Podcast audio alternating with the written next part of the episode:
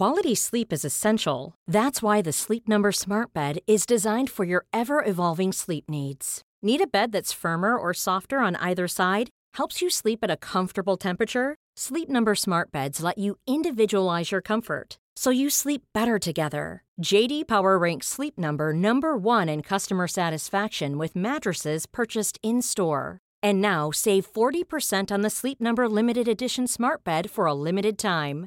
For JD Power 2023 award information, visit jdpower.com/awards. Only at Sleep Number stores or sleepnumber.com. A lot can happen in the next three years, like a chatbot may be your new best friend. But what won't change? Needing health insurance. United Healthcare Tri Term Medical Plans are available for these changing times. Underwritten by Golden Rule Insurance Company, they offer budget friendly, flexible coverage for people who are in between jobs or missed open enrollment. The plans last nearly three years in some states, with access to a nationwide network of doctors and hospitals. So, for whatever tomorrow brings, United Healthcare Tri Term Medical Plans may be for you. Learn more at uh1.com. Even when we're on a budget, we still deserve nice things. Quince is a place to scoop up stunning high end goods for 50 to 80% less than similar brands. They have buttery soft cashmere sweaters starting at $50, luxurious Italian leather bags, and so much more. Plus, Quince only works with factories that use safe, ethical, and responsible manufacturing. Get the high-end goods you'll love without the high price tag with Quince. Go to quince.com/style for free shipping and 365-day returns.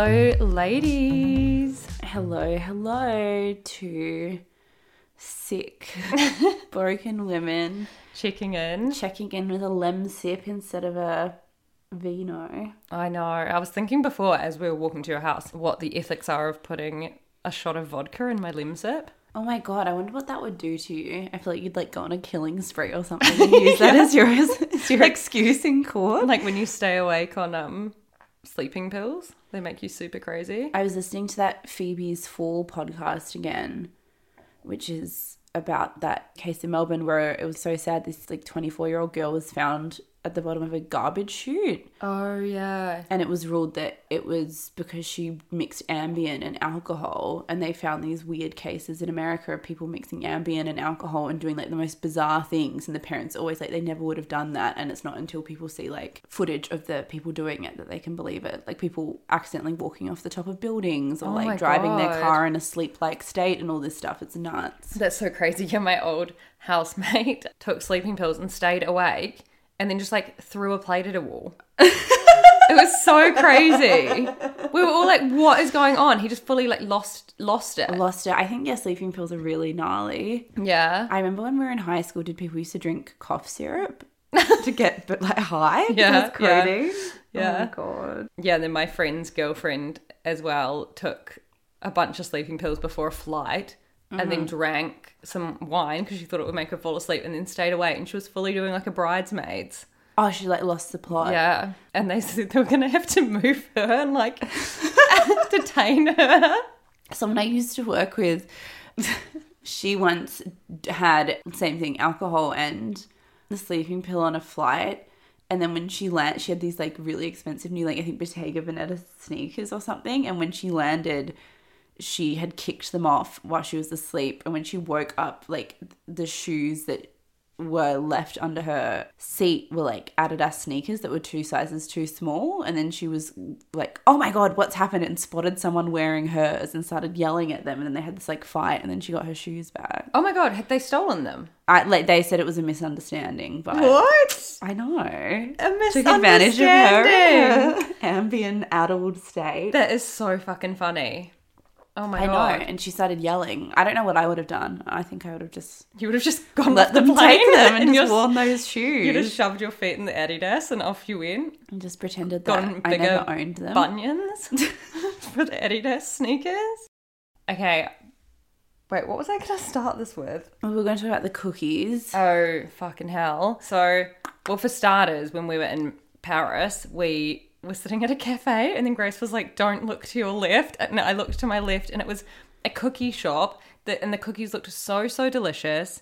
we're both cookie fiends, which is like kind of a, Cookie heads. we're such cookie heads. It's just kind of kind of a random thing. Like it isn't. It isn't. I know. Yeah. But as in, I would pick a cookie over specifically it. be- yeah. yeah, Remember the other day when I was hungover and I was walking the streets of Notting Hill asking any dessert shop whether they had cookies? Yeah. The guy was like, "We have cookie flavored ice cream." I was like, "Not Did good I enough." ask that? Fucking hell.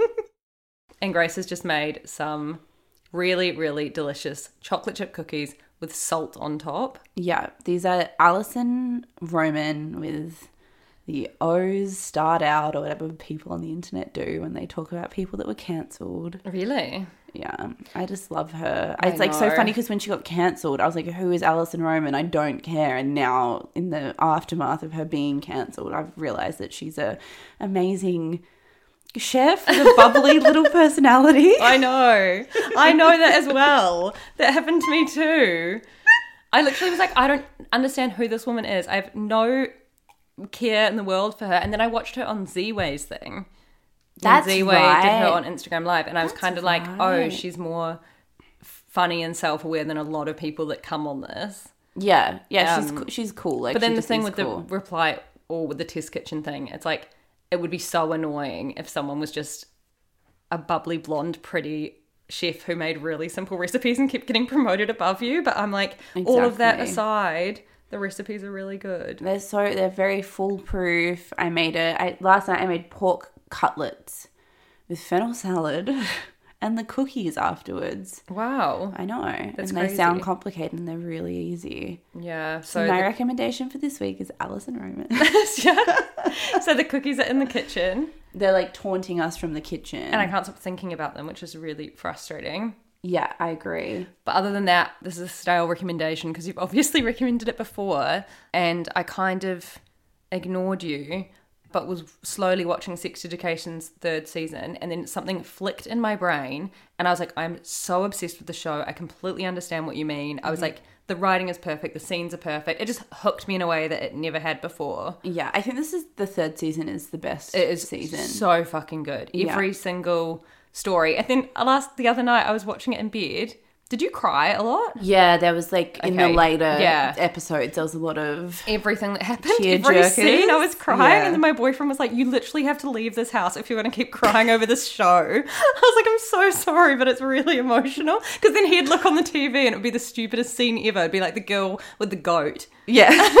and I'd just be sobbing.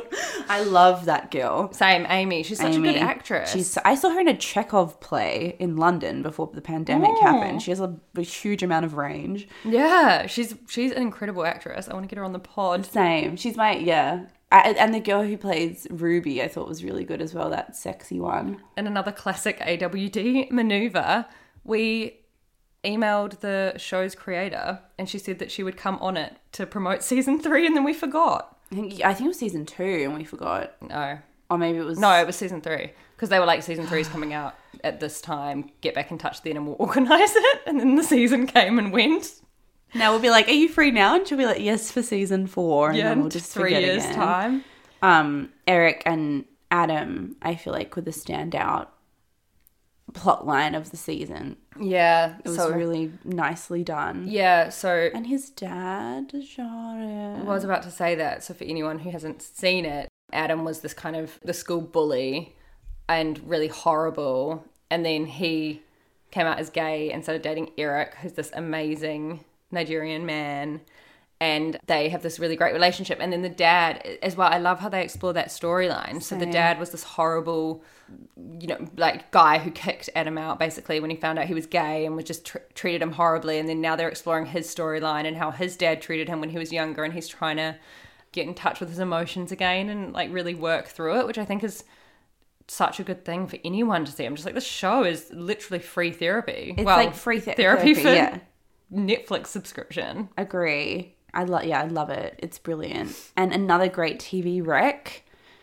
I've just been binging American Crime Story season three. It's the Monica Lewinsky Bill Clinton scandal, and Beanie Feldstein, our girl, is playing Monica.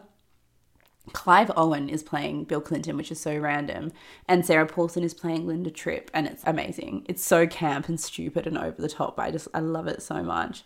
Oh, I'm really excited to watch it. You'll love seeing Beanie. She's Yeah, such a she has like theater such theater kid energy Yes. that every scene is like really over the top, but it's perfect but in a great way. in the best way. That's Yeah. another one that I I feel is floating around in our inbox. Beanie Feldstein? someone being looped back in, and we're like, yeah, I know. It'll have something will happen one day, ladies. yeah. We need to get offered on like a platter. We need to be told Beanies the- outside your Yeah, the house. interviews at this time. we'd be we like, oh my god, don't we're sick. up We have to do it next week. Uh, yeah, our inboxes are uh, so useless. I'm. Both of us are really bad at emails. Mm-hmm. I, I genuinely think it's like I know that this is probably, as everyone says, an ADHD trait. We just exhibit the most classic traits of these things, and then our podcast listeners will email us, like you with your, what is it, Dys- dysphoria, dyspraxia. Dys- dyspraxia, which is literally Grace's problem, where she I have a active everything. spatial awareness issue. And we had so many listeners message us and say, Grace, you have this. And you were like, I know, I know, my dad told me. but the emails thing is so bad. I was even going to say, one of the topics we're talking about this week was brought to our attention by a listener's email, Oh wow! and we still haven't replied. But I'm thanking them here publicly. Thank you. This is bad art friend. Yeah. I, all I want to talk about in this episode is Bad art. bad friend. art friend. Yeah. Should we save it till last? Yeah. Yeah, yeah, yeah. Yeah. Okay.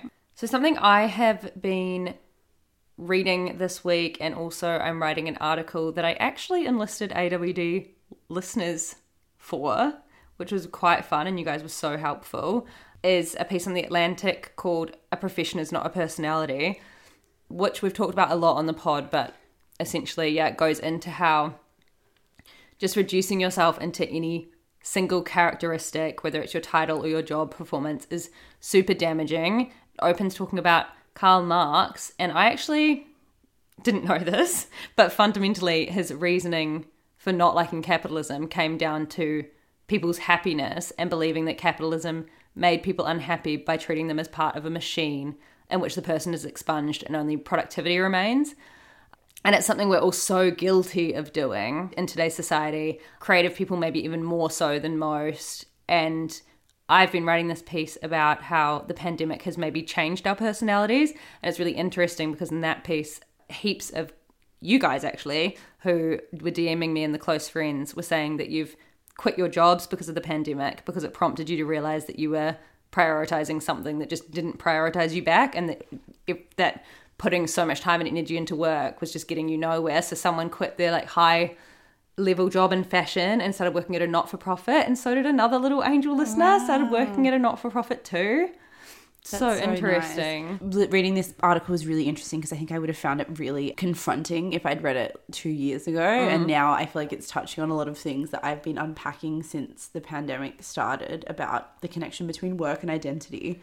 And I do think I've said this before. It feels like coming out of. I don't think this is this is like fashion magazines specifically, although there is an element to magazine culture which lends itself to this. But I'm like, I do feel like I've almost come out of this like cult factory mm. where so much of who I thought I was and my identity was tied to my job to the point where it's taken like a really long time to untangle what's what. Yeah, and that I think, yeah, you say the fashion magazine thing, but even when I worked at Red Bull, it was like that as well. It's any Yeah. of those jobs that kind of have that cool element. Oh, well, I don't know. It could be heaps of jobs, but like those cool elements, you know, working at Tech Facebook or- or, yeah, Google yeah. or Instagram, it becomes that cultish culture where, yeah, you think that it's presented to you as if you have this dream job.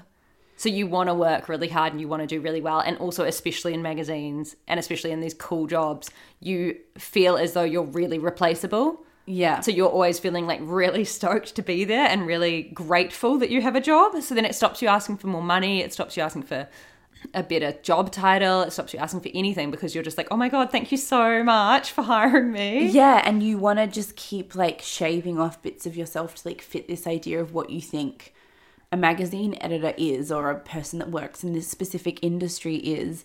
And it's like this piece in saying that when you, I found it amazing how it said you like objectify yourself. Mm. But on the street, women know that if you get objectified by men on the street, it makes you feel gross and weird and reduced down to something really simple afterwards. When we obsess over identifying ourselves only with work, we like objectify ourselves. So we're viewing ourselves as this like two dimensional character of whatever job we're in.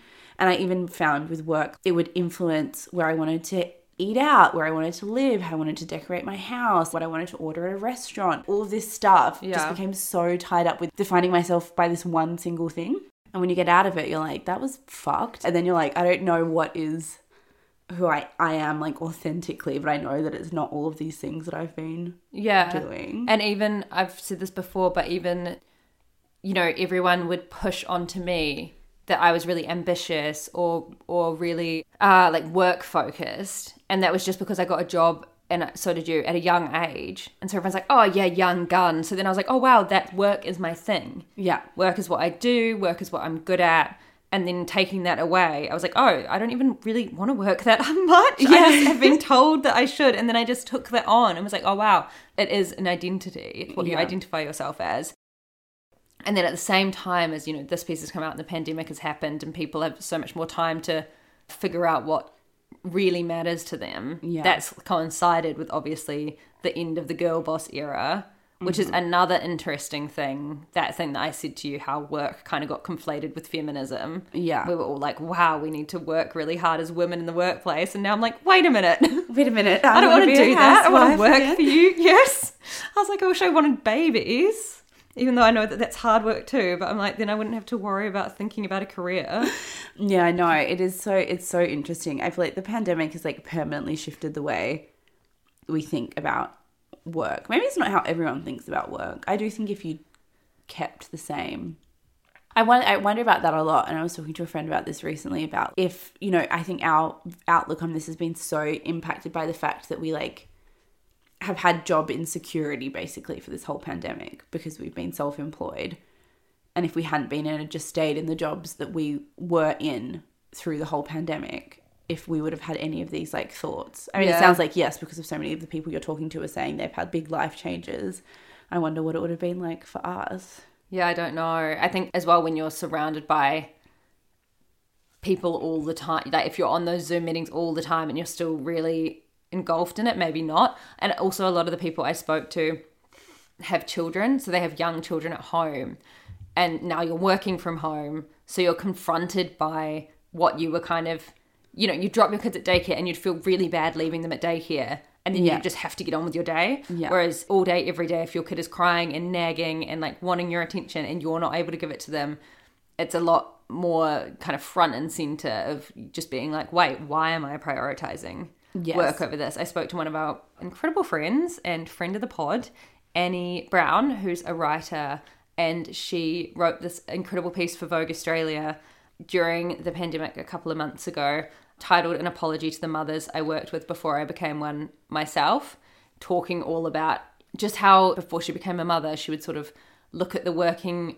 mums who would leave at 5 p.m. on the dot, not in a negative way, but just like noticing they were Clocking it, leaving. Or even that thing where you kind of, you would literally, I know I'm kind of getting off topic a little bit, but you would feel I, I remember when people would go on maternity leave, I would just be like, oh, it sucks for them because Yeah. they're not in the office working. And now I'm like, what? That is so crazy. And when I when I spoke to Annie for this piece, she just said that yeah, the pandemic really prompted her to rethink about her priorities in a way. And now she's gone from working full time. She took a full time role in the pandemic to uh, freelancing and being a contributing editor to spend more time with her kids. And she was just like, it's hard because that ambition you've had for your whole life. She was like, it's still nagging at me. And all of these things that you tell yourself about achieving goals by a certain age and how your life should look, it's really hard to readjust that in your brain and to keep it that way. And she was like, I'm still fighting with that daily. Yeah. And I think it is like to bring everything back to fucking social media, but I do feel like it is very tied to social media culture because I find that when I'm not in the realm of looking on Instagram at all, I'm like completely contented with what I'm doing because I'm like focusing on my own goals that are just rooted in my actual life. Yeah. And when I get on social media, which is about like it's more closely aligned with presenting this, you know, work is not your identity. It's just like the identity of what I know, of what I wanted to be, was what I try to project on Instagram. Mm. As opposed to like who I am as a person.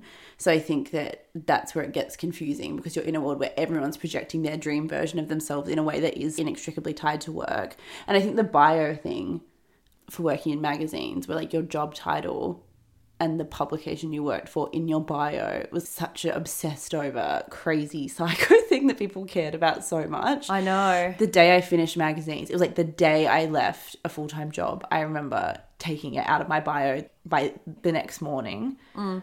because I was like, I just need to get that out. Like, firstly, I was like terrified of looking like I was like clinging on to it longer than I needed to, which is like mm. so funny that I felt the need to do it in like 12 hours. But it was because of this thing of, I don't want to be involved in this pissing match anymore. Yeah. Like, I just want to be out of it. Yeah. And that those job titles were seen as replacing our identity. Yeah, I even think with the podcast, we're in such a bit of, uh, or maybe me, me more so than you. As in, I was more crazy. I think in a bit of headspace with it now, where it's like, oh, this is a job that we do.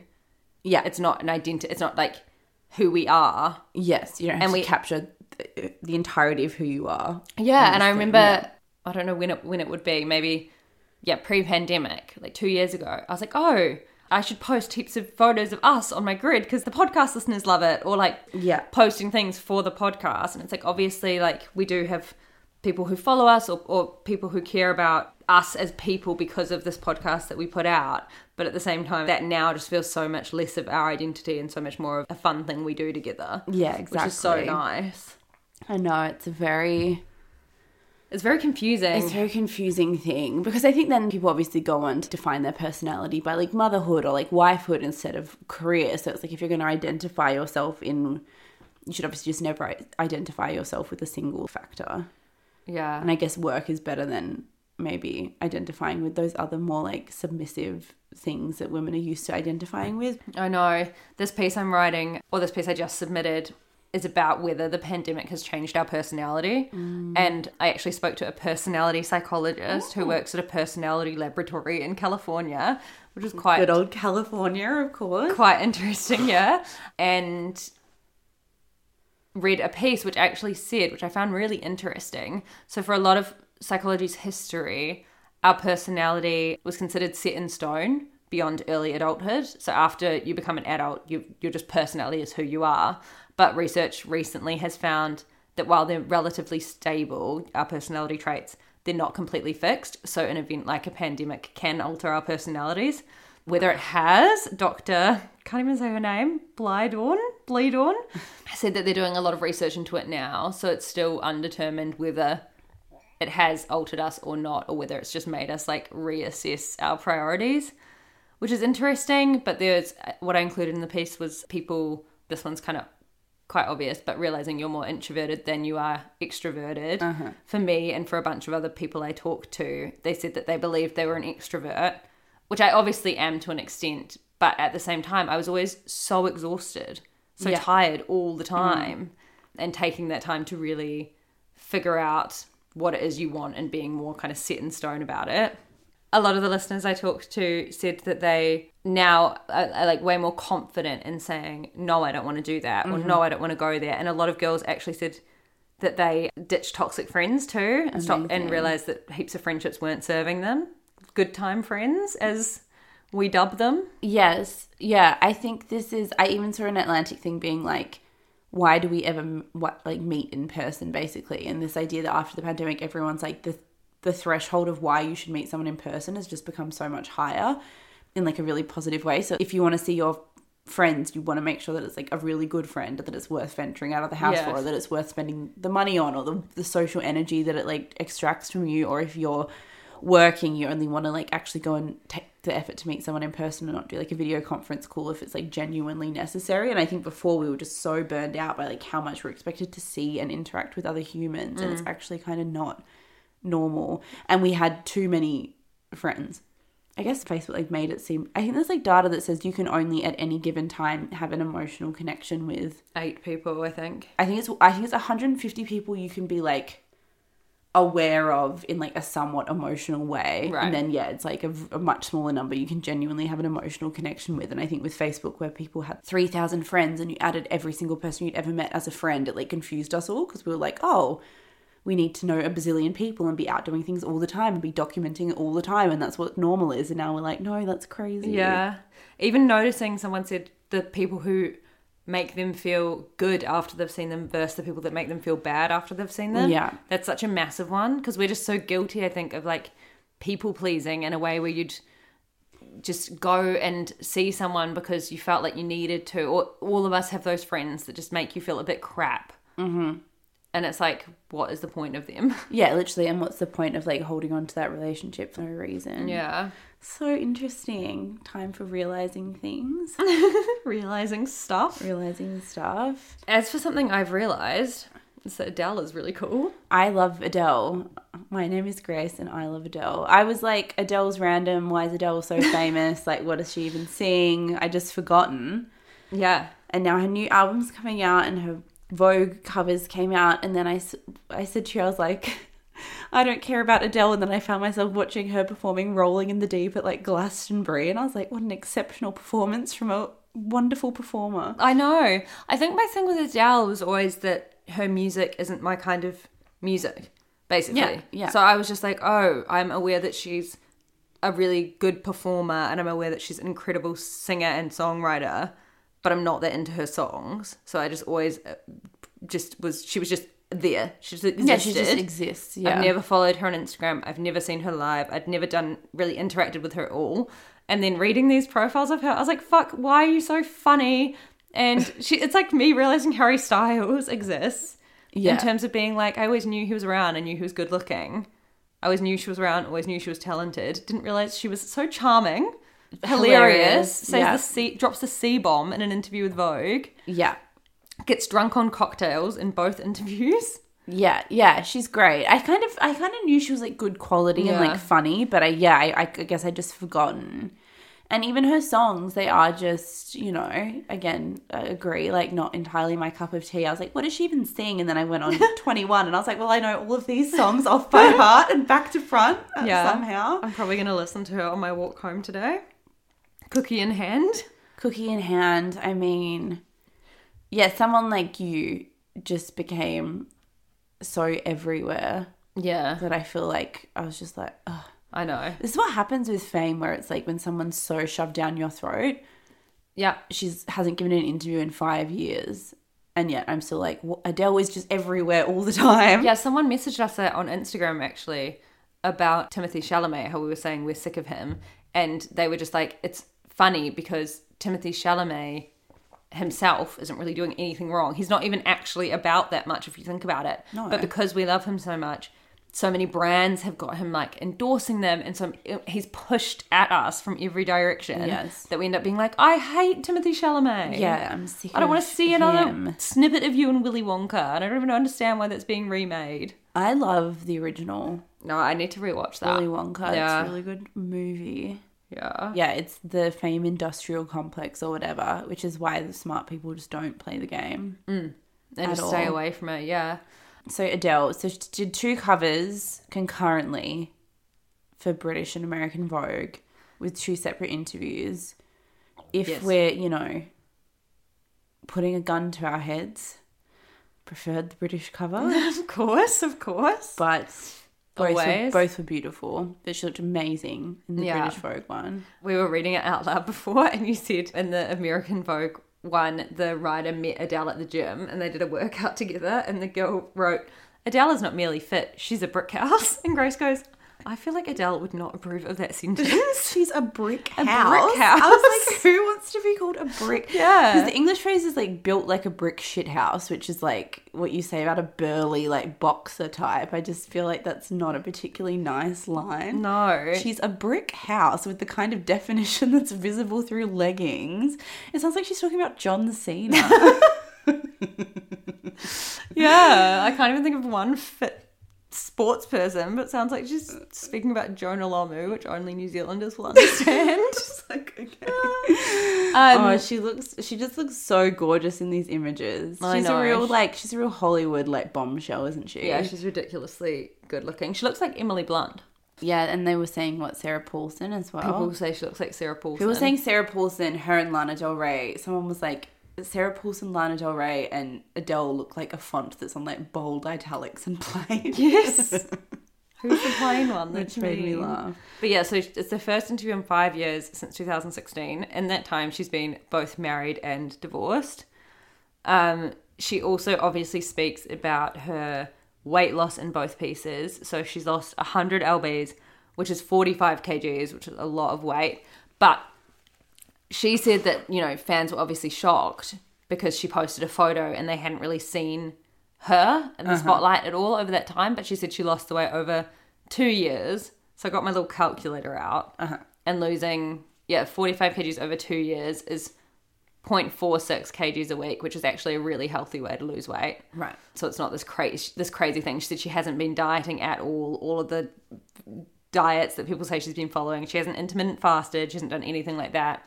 She just started working out to help her anxiety and to make her focus on something that wasn't her phone when she was going through this really stressful, really tumultuous, tumultuous. Tumultuous. I- I can never say that word.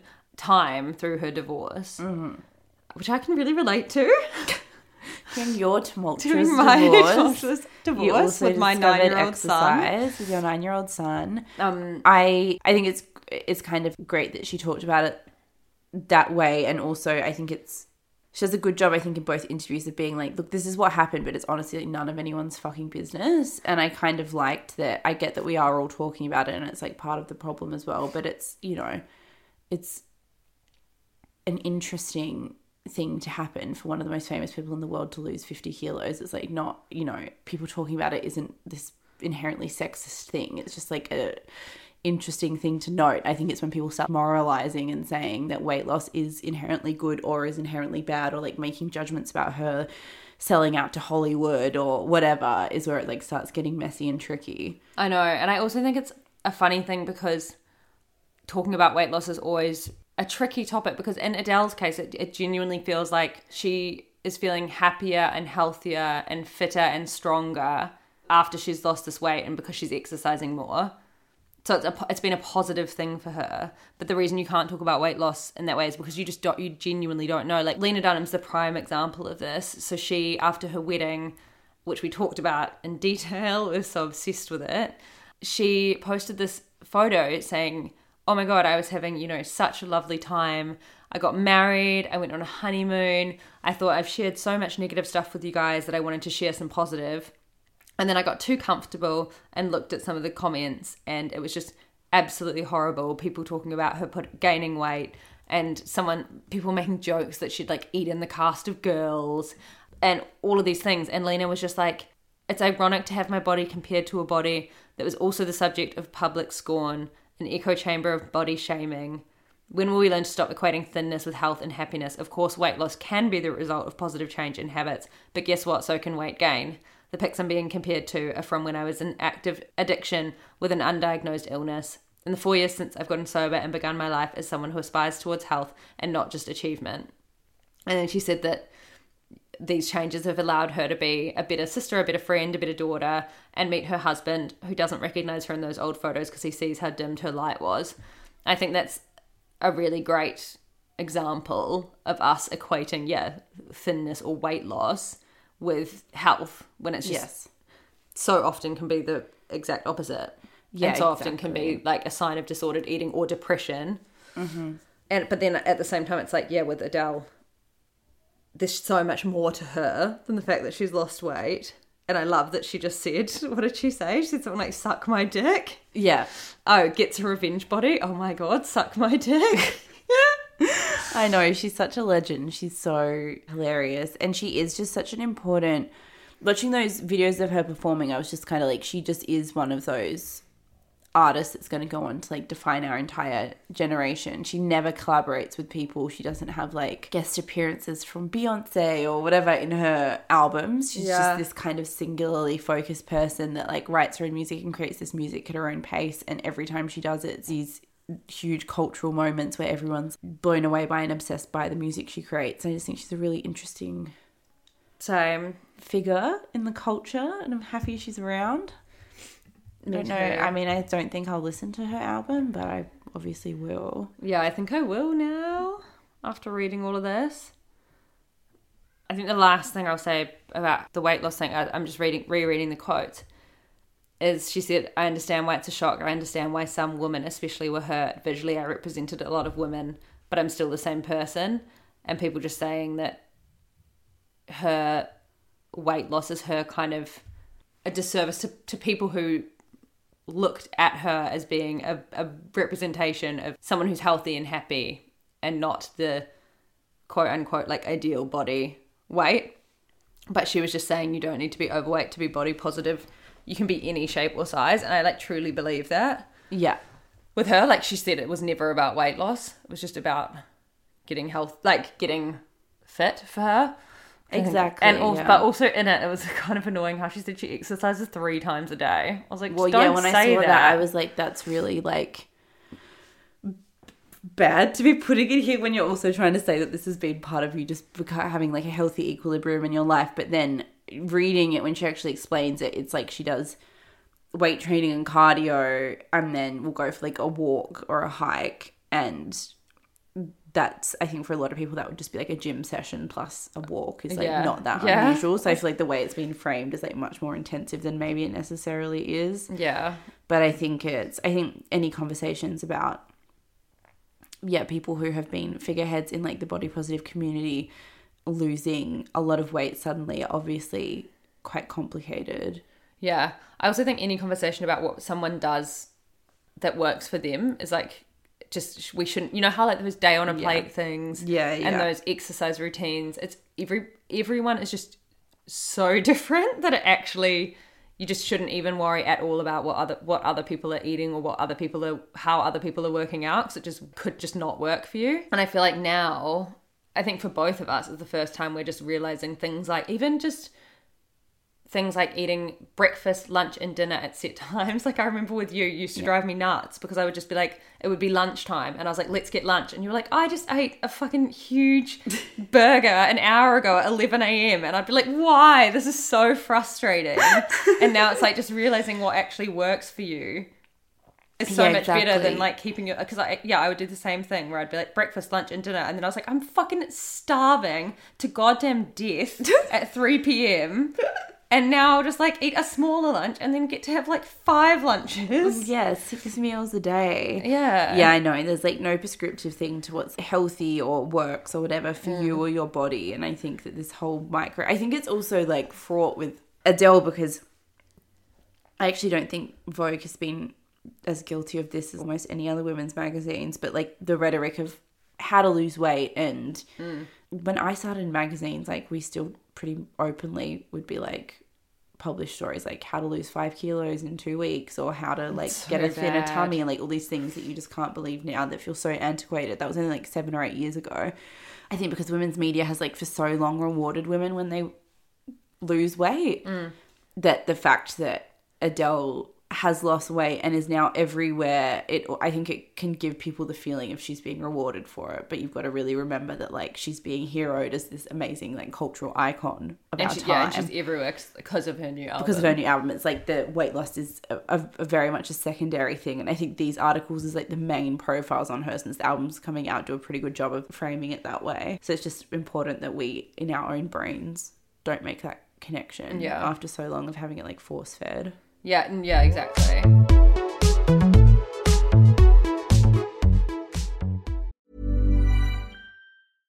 Want flexibility? Take yoga. Want flexibility with your health insurance? Check out United Healthcare Insurance Plans. Underwritten by Golden Rule Insurance Company, they offer flexible, budget friendly medical, dental, and vision coverage that may be right for you. More at uh1.com. Quality sleep is essential. That's why the Sleep Number Smart Bed is designed for your ever evolving sleep needs. Need a bed that's firmer or softer on either side? Helps you sleep at a comfortable temperature? Sleep Number Smart Beds let you individualize your comfort so you sleep better together. JD Power ranks Sleep Number number 1 in customer satisfaction with mattresses purchased in-store. And now save 40% on the Sleep Number limited edition Smart Bed for a limited time. For JD Power 2023 award information, visit jdpower.com/awards. Only at Sleep Number stores or sleepnumber.com.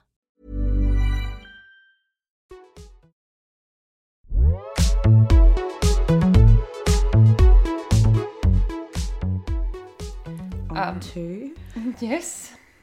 And So are al- we going to say something else? No, I was just gonna say, and also with, um, I was just gonna stick up for carbs.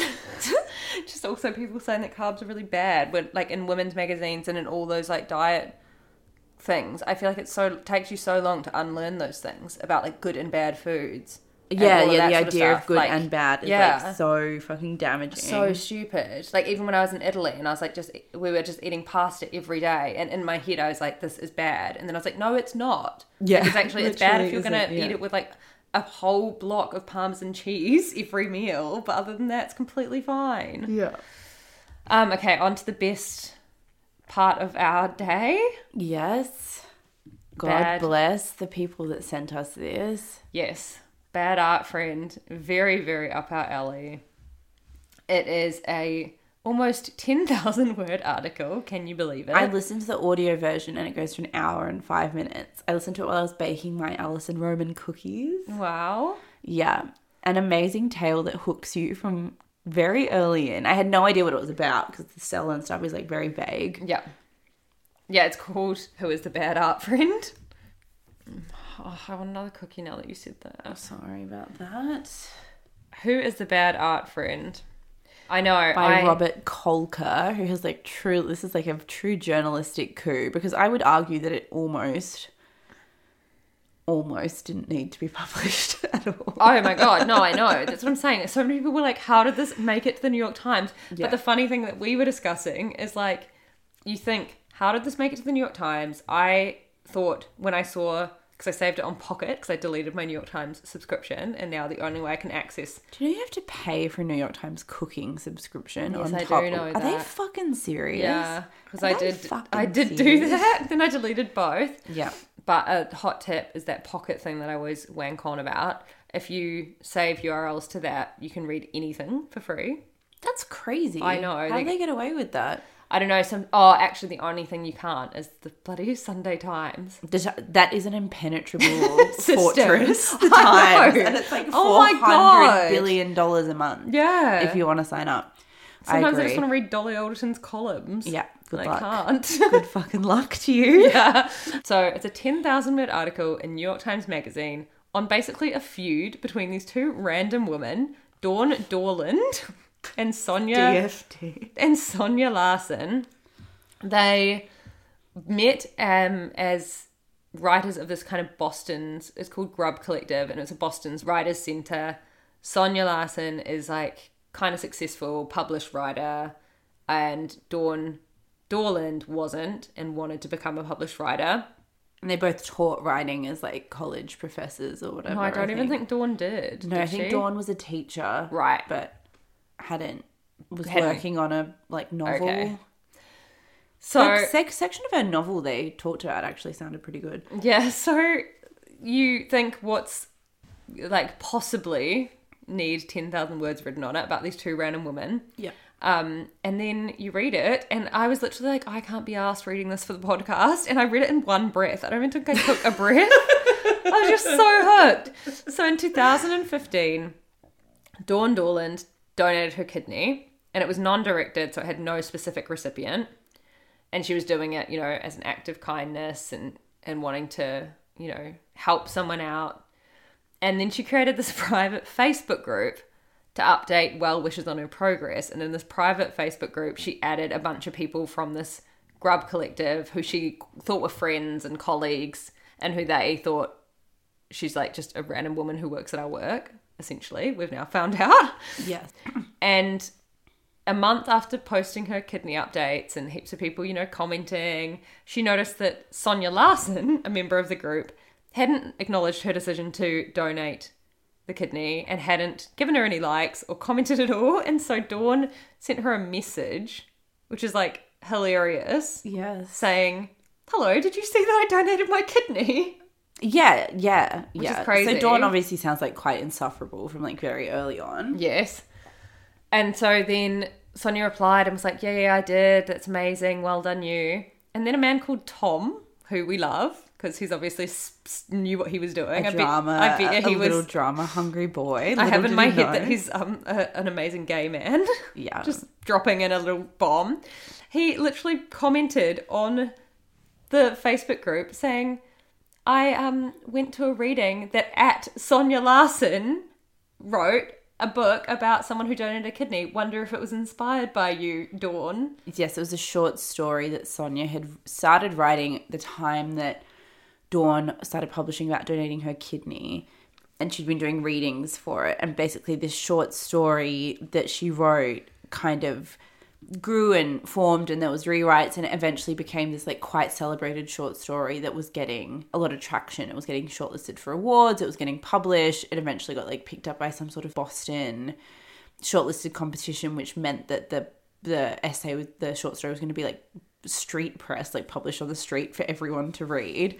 So this is going on, Dawn, Dawn Dorland, is getting increasingly frazzled behind the scenes because she's basically asking Sonya if it's inspired by her, and then she feels a little bit weird about the fact that it is clearly inspired by her. She hasn't read the story, but they're having these exchanges behind the scenes where Sonya's basically saying, you know, things happen in real life that can inform stories, but that doesn't mean that it's exploitative or that, you know, it, it has anything to do with you really.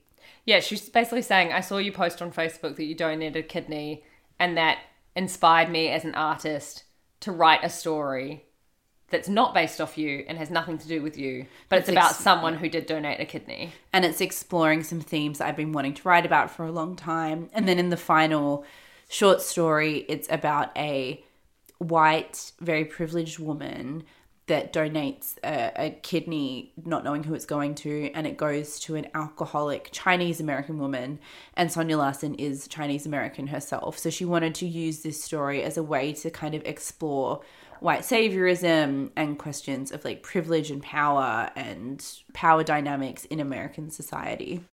And so where did like where did things start getting so where did it all go wrong? Well, basically, what happened was Dawn hadn't read the book yet, and it hadn't. This is like before it started taking off. This is when she first was alerted to the fact that there was even a book being written, and Sonya was basically calling her. This is where the title of the piece comes in: a bad art friend for trying to say that she can't be inspired yeah. by Dawn, you know, and just being like, you know, we're artists, we're writers, we just write about things that happen, and essentially kind of gaslighting Dawn in a way of just being like, you know, leave me alone. I'm just, I'm just writing about something, and it has nothing to do with you. And so Dawn was like, okay, and they kind of made peace. And then a couple of years later, she finally reads the story and realizes that Sonya has literally uplifted paragraphs from her Facebook letter that she wrote. Okay, this is so Jada. It's so Jada. I cannot believe it. Yeah. Dawn had written a letter to whoever she donated the kidney to, who she ended up meeting in real life. And that's what happens in the story too. Yeah. And she'd posted it publicly on that Facebook group saying, Yes. "I- you know, I donated my kidney because I had a hard life and I wanted to give back. I have some quotes here. Okay, from, please. This is from Dawn Dorlands. I really feel like she should have either not taken her husband's surname or changed her surname because it's just Yeah. too much. Dear recipient, my name is Dawn Dorland. I'm 35 year old white female and I live with my husband in Los Angeles. In 2009, I read my first article about living kidney donation, and in the years since, I've been constantly reminded, whether triggered by my reading, I'm a writer, or through the stories of people I know, I'm a writer, of harrowing experiences of dialysis and the dire need in our country for kidneys. I believe I knew from the moment I first became aware of the possibility of donating one of my kidneys that I would one day find a way to do this. I was motivated to donate at a time when, due to medical advances, blah, blah, blah, blah, blah, blah. Personally, my childhood was marked by trauma and abuse, and I didn't have the opportunity to form secure attachments with my family of origin. A positive outcome of my early life is empathy, and it opened a well of possibility between me and strangers. While perhaps many more people would be motivated to donate an organ to a friend or family member, the suffering of strangers is, to me, just as real. This is the one that was in Sonya Larson's short story. Dear recipient, my name is Rose Rosar- Rosario. Rose Rothario. Oh my god, so she even did the double Yeah. name. I'm a 38 year old white male and I live in Boston. In 2015, I saw my first documentary about living kidney donation. Oh my God. And from that point forward, I was constantly reminded of the urgent need for kidneys in our country. My own childhood was marked by trauma and abuse. That is I wasn't so given an opportunity to form secure attachments with my family of origin. That in adulthood, that experience provided a strong sense of empathy. While others might desire to give a family member or a friend, to me, the suffering of strangers is just as real. And That's it goes on. so naughty. So it's like lifted word for word, and it appears in the story. So once Dawn sees this, she's seeing. She said she showed her husband and he said, Oh. yeah, things have gotten bad. So once Dawn sees this, can I firstly just say as well that even though like Dawn Dorlan's publicizing herself on Facebook is annoying, it's a really nice thing to give a organ to a stranger. Uh, yeah, I it just know. like it just is like No, we're a know very it- cynical society. It is very nice, but at the same time, I'm like, if we knew someone who had donated their kidney, and I know it's very nice, but she's obvious, like she is doing it so that people will praise her for being very nice. I Like, know, but I'm still that just like, it's- I feel like we've swapped sides with human beings right now. Like I'm being you. I know. I, I'm just like I'm very cynical, and I think I, if someone I knew did this, I would find it so eye rolly Yeah. that they posted about it all over Facebook, obviously, and I would like bitch to you about it and be like, "Oh my god, they've added us to this group," Yeah. as Sonya did. We will discover. Yes. But I just want to say, with all cynicism aside. Going under the knife to have surgery to give one of your kidneys away to someone is a really nice thing to do. Yeah, the Weeknd City almost did it for Selena Gomez Okay. in a song. but okay, so Okay, so then Dawn has discovered this passage and is like, okay, this is, she's trying to say that she was loosely inspired by me. And she's like, obviously based the character around me. And she's like, plagiarized things that I've actually written. So now things escalate, and Dawn goes to the writing body that is rewarding Sonya Larson for this book and says, uh, parts of this story are plagiarized.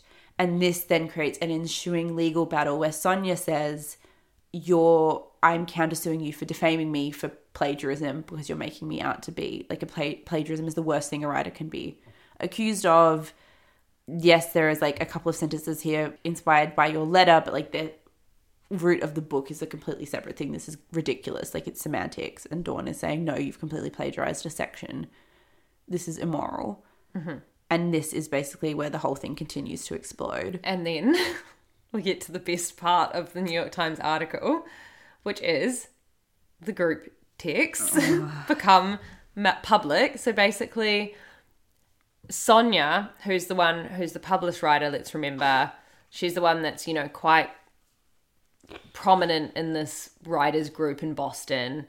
She is part of this little group of people, of mean girls and boys, called the Chunky Monkeys, which, like, what? This thing feels like an AI bot like spat out like 19 bizarre things and they were like tied up together. Yes. like Chunky Monkeys, Dawn Dorland, Kidney, Yeah. Boston, oh my god. um, So they're- Celeste Ng. Ning. Yeah. so the Little Fires Everywhere author, Celeste Ning, is part of the Chunky Monkeys, let it be known. And these Chunky Monkeys were all added to Little Dawn Dorland's stupid kidney group. Then Yeah. they all had this WhatsApp group chat where they were bitching about her. And they call her DFD, which clearly stands for Dawn fucking Dorland. Oh my god! and, then the- Jara and then all of the text got made public.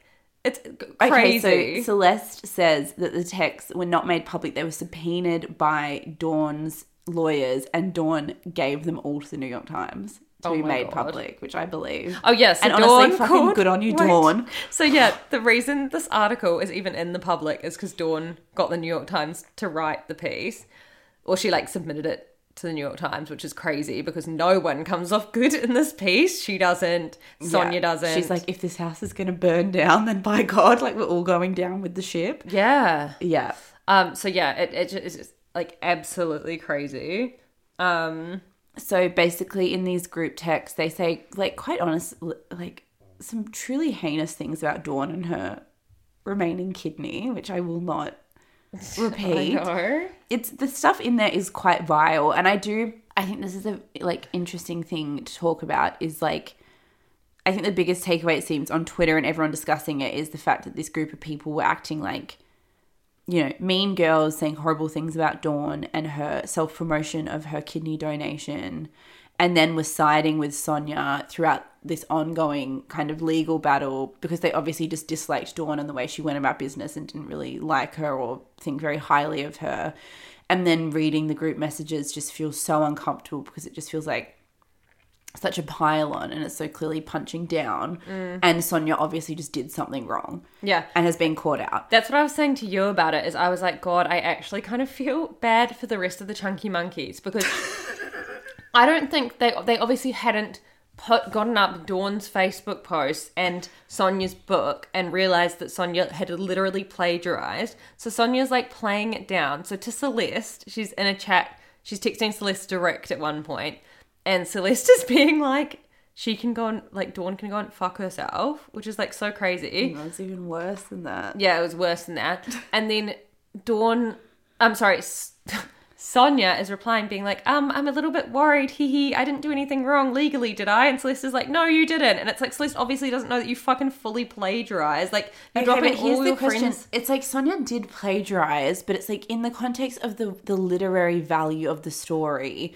That she was published for. It wasn't um my own childhood was marked by trauma and abuse. I wasn't given an opportunity to form secure like I can see her perspective as well where she's like it's such an inconsequential line in the context of this 15,000 word short story that I've written like it yeah. doesn't disqualify it from being valuable literary. This woman's just got a axe to uh, grind. Yeah, so she's and- coming after me. And, you know, I told you I've been listening to, um, I was watching those masterclass things. Yes. I was watching someone, a famous author, Uh-huh. Margaret Howell, maybe?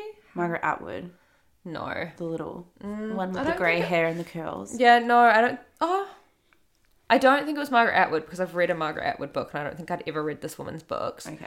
But she literally said that when she's out as a writer, she would write word for word what people were saying. So she would be Yeah. sitting, yeah, with her kids at a restaurant and a couple would be fighting in the booth next door and the kid would try and talk and she would be like, shut up, I'm writing word for word what this person is saying. Yeah. And that's fine to do. But it's the Facebook post is like basically in a court of law or whatever it is, it's the same as a published piece of work. So she is like actually plagiarizing. But yeah, I get, I understand completely her side of it because she's just being like, this piece isn't about you. Like, yes, Yes. okay, maybe I literally did plagiarize a sentence, Yeah. but also, who cares? Yeah, yeah. And, and- which is like the frustrating thing because what it comes down to is so silly.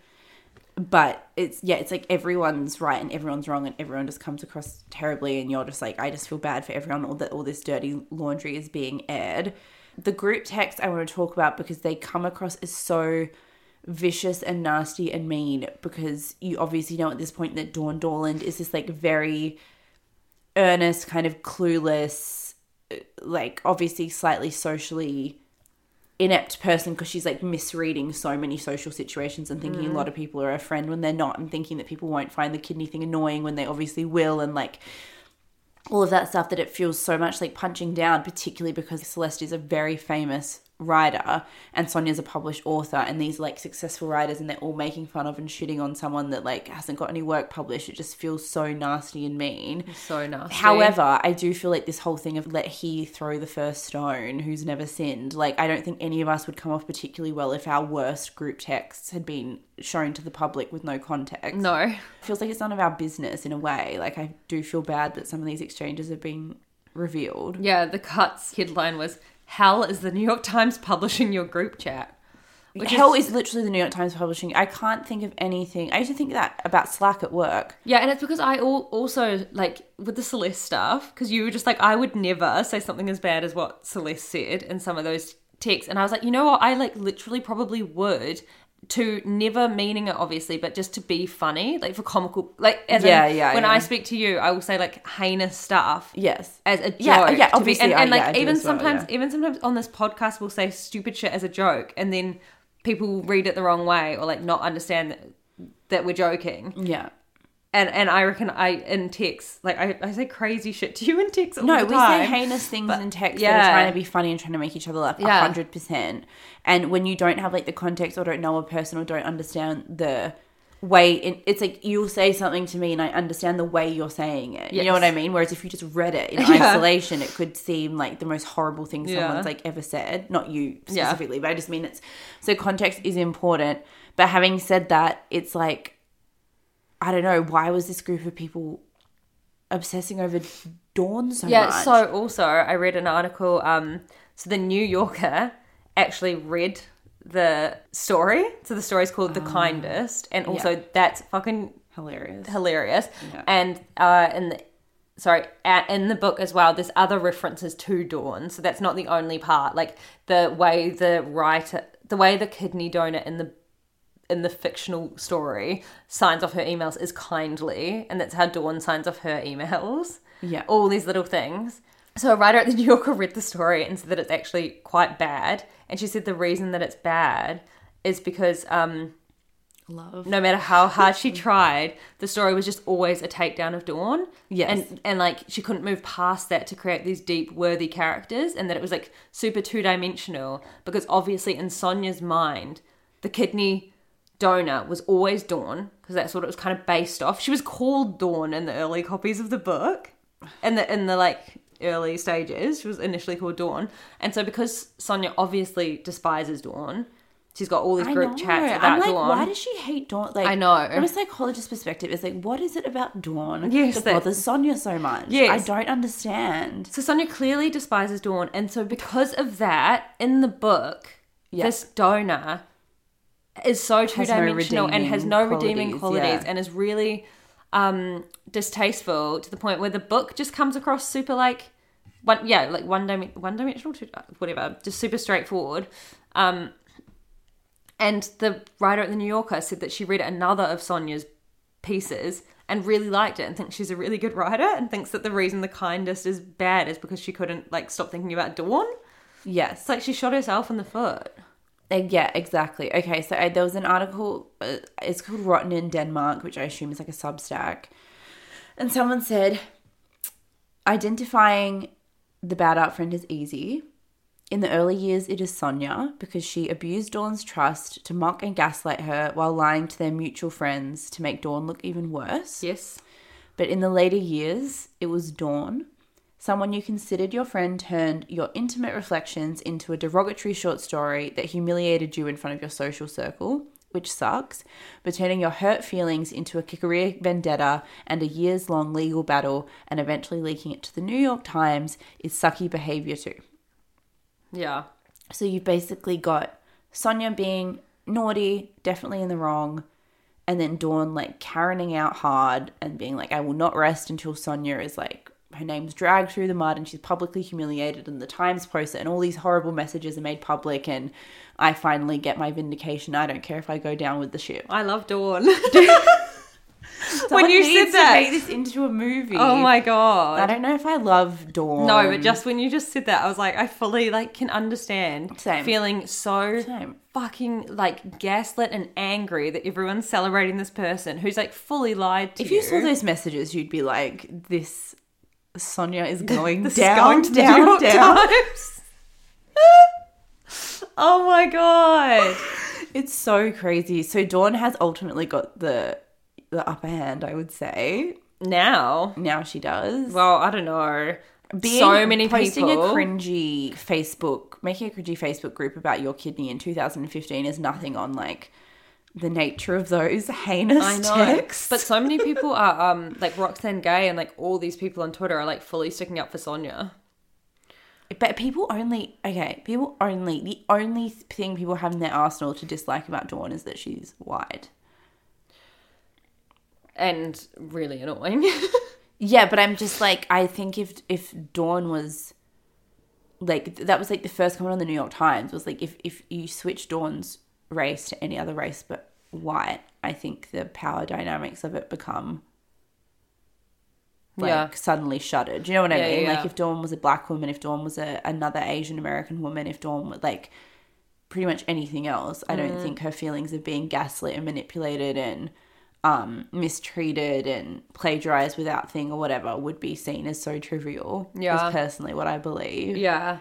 Because Or, Sonya or did at the very least, writers of like Roxane Gay and like uh, whatever I can't remember what the other writer who was posting about it was called, wouldn't be publicly voicing their Yeah. support. I Yeah, yeah, I yeah. personally believe. Yeah, me too. Yeah, because Sonya brought in the race element, saying that uh, Sonya and Celeste actually saying that you know it's it's very fitting that Dawn's finding this all about her when the story is about race and privilege and and things way wider. And like you say it is it is about something way bigger than her. So it's Yeah. in some senses that is true because it is like just at what what point are you and also like i do genuinely feel as though dawn is so pissed off about sonya writing about it because she she got to it first Yeah, she wrote, she wrote about Dawn's experience before Dawn even had a chance to. And I'd be so pissed off with you if I donated my kidney and then you wrote about someone donating their kidney and then turned me into an evil character Well, before I had a chance to. But it's also like Dawn just should have picked up the pen a bit faster. Exactly. I think Dawn is, and like I think it's like the Karen archetype. Like Dawn is like litigating, like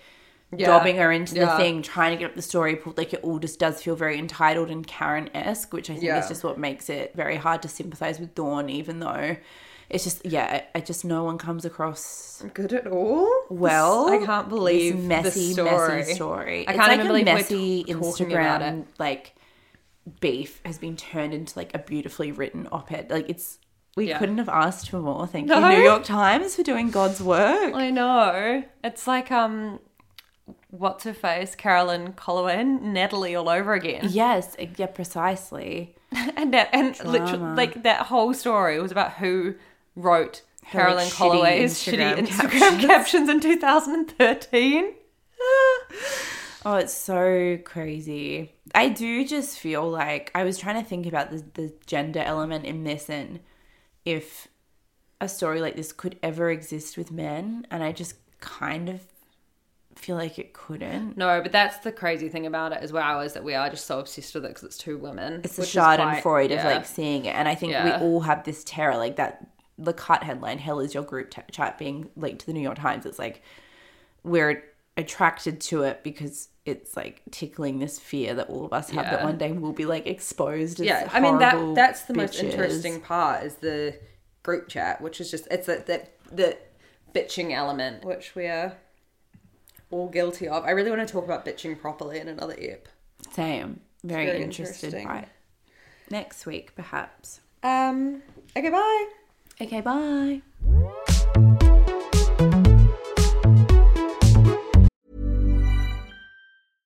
Want flexibility? Take yoga. Want flexibility with your health insurance? Check out United Healthcare Insurance Plans. Underwritten by Golden Rule Insurance Company, they offer flexible, budget friendly medical, dental, and vision coverage that may be right for you. More at uhone.com. Even when we're on a budget, we still deserve nice things.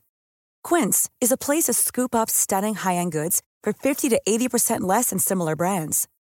They have buttery soft cashmere sweaters starting at $50, luxurious Italian leather bags, and so much more. Plus, Quince only works with factories that use safe, ethical, and responsible manufacturing. Get the high-end goods you'll love without the high price tag with Quince. Go to quince.com slash style for free shipping and 365-day returns. Imagine the softest sheets you've ever felt. Now imagine them getting even softer over time. That's what you'll feel with Boll and Branch's organic cotton sheets. In a recent customer survey, 96% replied that Bowl and Branch sheets get softer with every wash. Start getting your best night's sleep in these sheets that get softer and softer for years to come. Try their sheets with a 30-night guarantee. Plus, get 15% off your first order at bollandbranch.com. Code BUTTERY. Exclusions apply. See site for details.